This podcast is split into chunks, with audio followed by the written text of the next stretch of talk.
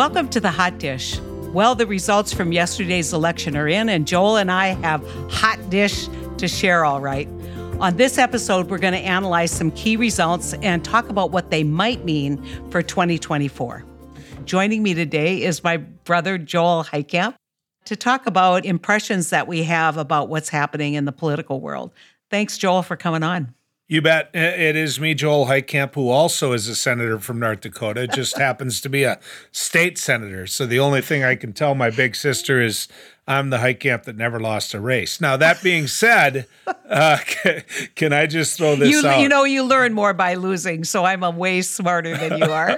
well, at least you had the guts to run big time, which I never had those guts. But, uh, you know, you look at the races yesterday uh, and you take a hard look at them, Heidi, and it's going to cause a discussion about 17, 18, 19, 20, 21, 22, and now 23 and how all of those years have been bad years for the Republican Party.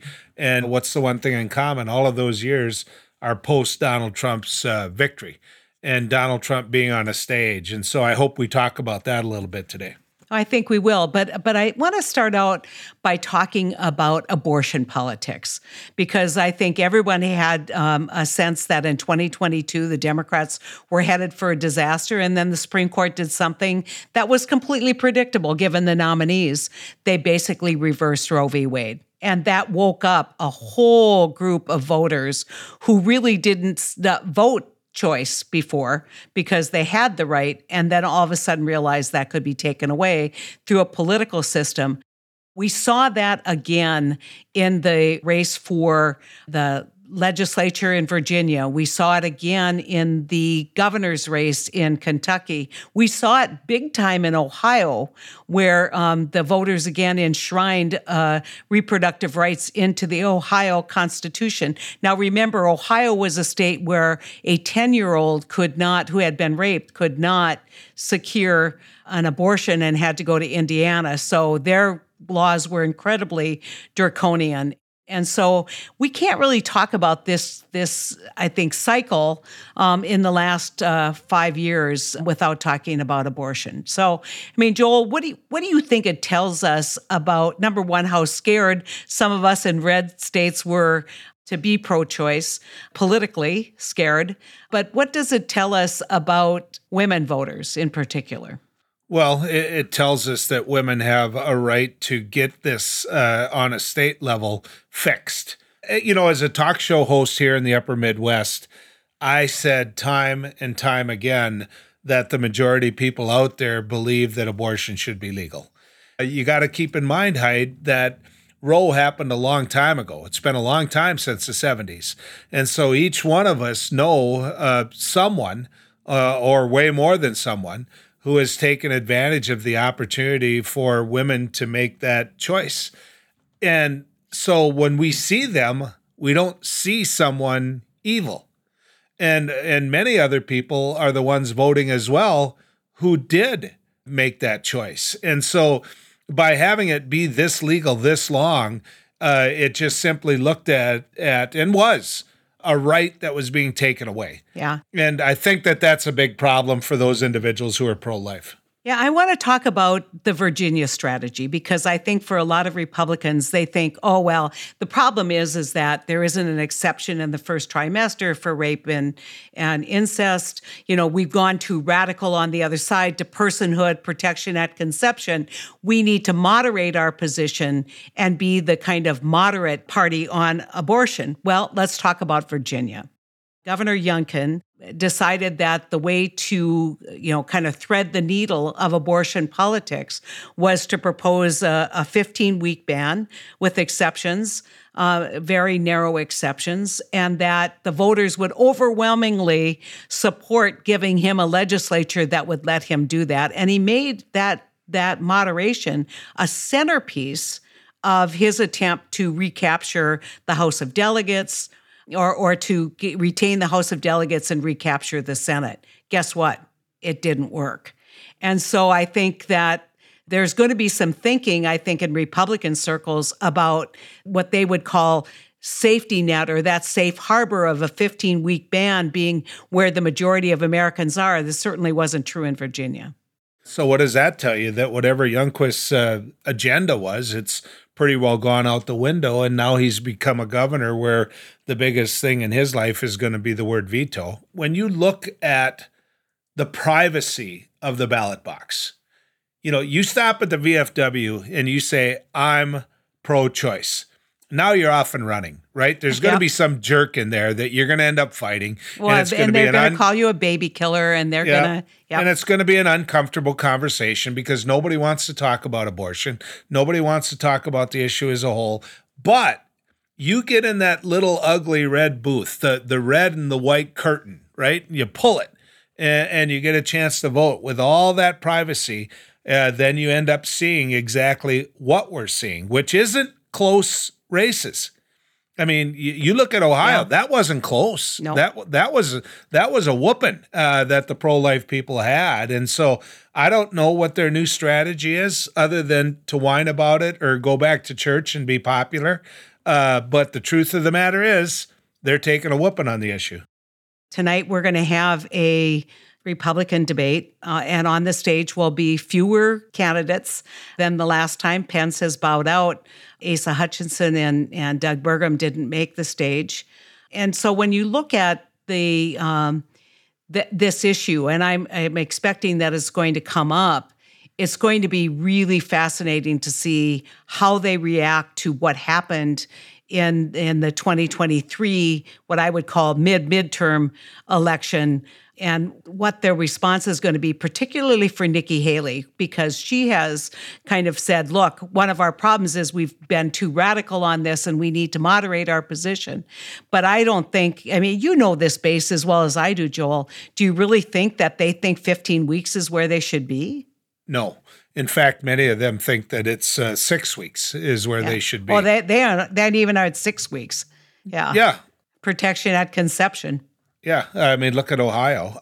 The the story isn't hard to tell on why they're wrong uh, when it comes to to choice. You're going to find that young girl in Kentucky who looks into a camera and tells that story and and that personalizes it because everyone knows that could have been their daughter. Yeah. And so the issue is a losing one. In fact, you can see that Trump recognizes that because he's already out there spinning when he in the fact is the cause of it. Yeah, isn't that the truth?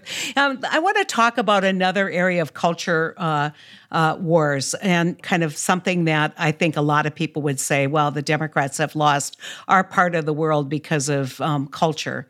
Uh, you take a look at Beshear's, Governor Beshear's. Um, last night had a remarkable victory, wasn't even close in the end. And he was able to do that in spite of having vetoed really hateful restrictions on healthcare for trans people. And so, uh, what does that tell the Democrats in real time about that issue, about trans rights and the, I think, toxicity of this as a voting issue uh, kind of moving forward? Well, I think it matters what state you're in. Uh, number one. Number two. But Joel, really, Kentucky? Kentucky's well, not that different than North Dakota. No, no, I, I don't think that that's the reason that what happened in Kentucky happened. I, I think that that would have been a reason for it not to happen, but I don't think it's the reason that the election went the way it went.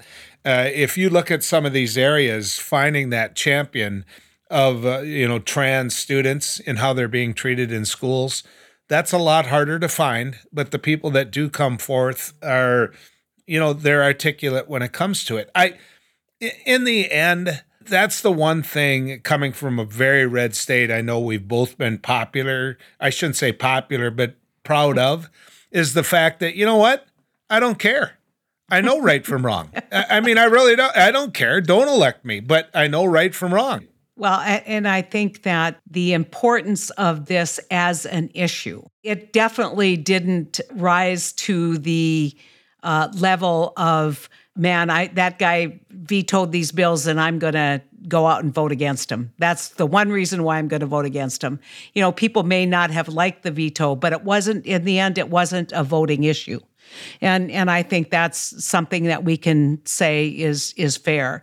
One one surprised me actually. I thought that um, even though we came very close, Presley to beating the uh, sitting governor of Mississippi fell a little bit short The Mississippi governor was, uh, he had an administration that's been riddled with scandal. And I think Presley was the right candidate to go out and really, you know, be in in the arena in a way that we haven't been competitive in Mississippi in the past. What's your sense of of how possible it is in the next 10 years for Mississippi to become a state, not necessarily reliably blue, but definitely much more of a swing state, much more of a purple state? Well, the answer to that is tell me who the leader of the Republican Party is. If you end up with someone with some common sense and and the, the ability to actually care about people then instead of themselves, then I think the opportunity to to take over a state like that or to win a race is is minuscule. Uh, if you end up with a person like Donald Trump that uh, everyone is embarrassed uh, to have be their leader, I mean, they, whether they vote for him or not, don't don't kid yourself. People get embarrassed by him. I've got a good friend that is a very moderate Republican that voted for him twice, that is embarrassed to have him be president. He just doesn't like the Democrat. And so that stuff matters. When when you look at a race like Mississippi, the biggest thing a race like that does is it gives courage to other people who wouldn't even consider running in a red state. And now they look at a race like that and say, "Wait a second, here he almost won." and my guy is is a little right of Attila the Hun. I, will take him on. I'll I'll make a run at this. Yeah. And and I think that race did that for people. I think the other thing is this is a state that is uh, almost 40% African American. And Democrats outperform or underperform in terms of turnout. And, you know, I don't know that this goes back to your bitch and my bitch, which is, you know, some small amount of investment might be appreciated here. Um, you know, uh, don't don't write us off so so readily. I want to transition to the national election coming up 2024. MAP is incredibly difficult for uh, Democrats in the Senate much more optimistic about the House. There's only a, a, four or five vote margin there, with many, I think there's 18 members that are in Biden districts, what we would call districts Biden won. Um, I think that the dysfunction in the House of Representatives, they look like a clown show in, in their last couple weeks trying to elect a speaker. We'll see if they can recover any semblance of political momentum for a House of Representatives. But, you know, obviously the big enchilada here is going to be the, the president. And some polling in the New York Times over the weekend would suggest that uh, President Biden's challenged at this point in time. How worried are you, Joel? How, how do, you, do you think Biden will be able to return to the White House? You know, if if you look at the polling, you'd have to say no. But uh, you know, he hasn't gotten a chance to run head to head against Donald Trump yet. And Joe Biden, everybody's criticizing him for not criticizing Trump. I think he's biding his time uh, perfectly when it comes to it. I think coming out and punching the guy is is going to come. It just is going to come at the right time. Now that being said, Joe Biden's old. I mean, we can't ignore that. Joe Biden's old. Donald Trump is old you know, if we were to run a younger candidate against Donald Trump, I thoroughly believe, if it's the right candidate, that th- these numbers wouldn't be anywhere near where they are. And I, I've been saying on my radio show that 80 uh, year olds, certainly people in their mid 80s, uh, you have to question whether or not their time has come and is gone. I know that doesn't make me very popular with the Democrats. I get it. Oh, trust me. Uh, check out the phone calls I get. Uh, but, you know, for the very same reason, you got to be 35 to be president, is the very same reason that maybe we should have a talk on both of these men's case, because they're both going to be in their 80s, that maybe there should be a cutoff on the top end. Well, I mean that's what a lot of people are talking about, and you know, I I obviously um, work on a college campus. I think young people are wondering why, when we have 330 million people in this country, we actually have these as our only choices. Um, yeah. And so I think that's a, a legitimate question about whether the political system is producing candidates that people are excited about. I mean, I think we've been such a fear based kind of political uh, dynamic over time. We're we're more interested rather than inspiring people, scaring people. Boo. Yeah. You know, can't don't like that guy. Boo. That'll be really bad. Boo. As opposed to here's somebody who really will lead the economy in the right direction for young people deal with income inequality. And I know Biden's got a lot of ammunition as it relates to what he has done, but you know, it's just not translating. I, you know, we, there's a lot of bragging about Bidenomics, but you know, right now, 70% of the people think the economy is headed in the wrong direction. So maybe you ought not to label your uh, economic policies with your name. Just a second, Heidi. I mean, you, you take a look at uh, the the charts that Steve Rattner just produced, uh, the yeah. gross domestic product. We're kicking butt. You look at what our country's doing in relation to other countries that did fall into recession. We're kicking butt. If you go to people and ask them this morning when I filled up with gas, three dollars and five cents. Right? Uh, there is eggs in the store. Uh, it, it, it was Biden's fault that the chickens died. Right? and so, you know, I I look at it in Joel sports analogy, you know, my passion for sports. Sometimes people play the game too long. I mean, what a record. Get elected to the United States Senate before you legally can take office. You work your way all the way through to all these different levels uh, Senate, Vice President, President. You know what? I think riding off uh, into history as a winner wouldn't be a bad thing. The problem is he's not going to saddle the horse, Heidi. He's yeah, just not. Yeah. I, I mean, I think I think as we look at kind of the economy and where where uh, things will be in in a couple years, and I, I I make this argument, and because the response always is the macroeconomic numbers, GDP, unemployment, you know, kind of. But but when you drill down and you say, as my friend Barbara Mikulski used to say, the Democrats win because we pay attention to, yes, the macroeconomic numbers, but we're the macaroni and cheese party, right? You know, what do families need and what are families getting? And families are feeling financially insecure. I don't think there's any doubt about it. The interest rates are up. Um, a lot of them depend on credit. Um, if you're a young person and you want to find daycare, you can't find affordable daycare. You can't find a job. I mean, if you, you can't find a job that's going to pay you enough to pay for your daycare, um, you're looking at now student loans will be coming back. You can't afford housing. I mean, you know, the, these are these are challenges. There was a, um, you know, and, and, a lot of people are raising these concerns. And uh, recently did some uh, economic uh, television, you know, for one of the networks that basically report on the economy and business. And a host of a show that I'm on a lot basically raised something that hasn't been raised, which is insurance costs have gone through the roof. In part driven by climate, in part driven by these weather patterns that have raised um, costs so high. And so, you know, when people are feeling like everything is coming at me and I don't have I don't feel like I'm getting ahead. And I don't feel like my kids are going to enjoy the same you know kind of lifestyle that I enjoyed. That creates an economic insecurity and you're going to blame the guy who was there. And you know Trump Trump, when you look at his numbers, his economic numbers were really bad. Now they would say, well, that's the pandemic.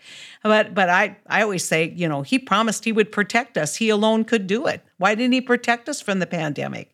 I mean, he he wants credit for all of these other numbers. Why doesn't he have to take responsibility for what happened during the pandemic? But people's image of Trump's economy is really pretty favorable, and so I think that's a that's a hurdle for the president and the vice president to overcome.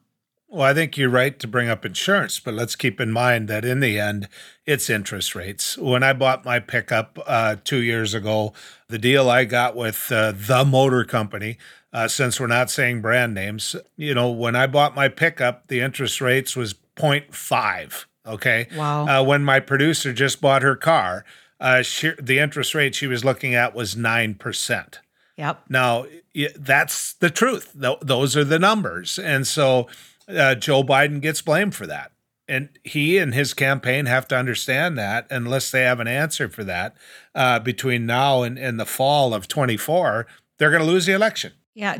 Joel, I want to I want to um, just spend just a minute talking about farms and um, net farm income. Uh, net farm income's never been higher. We had two record years. Not this year wasn't as good as 2023 or 2021, um, but you know, why isn't Biden doing better in rural America? Well, because a lot of the problems that farmers have, we've solved solved as Democrats. You know that, I know that. In your time in the United States Senate, you did that. The people before you did that. They have crop insurance. They know that if there's a terrible uh, drought out there, they covered. Uh, they're covered. They also know uh, that if you know what something happens and the whole quarter gets wiped out, they're covered.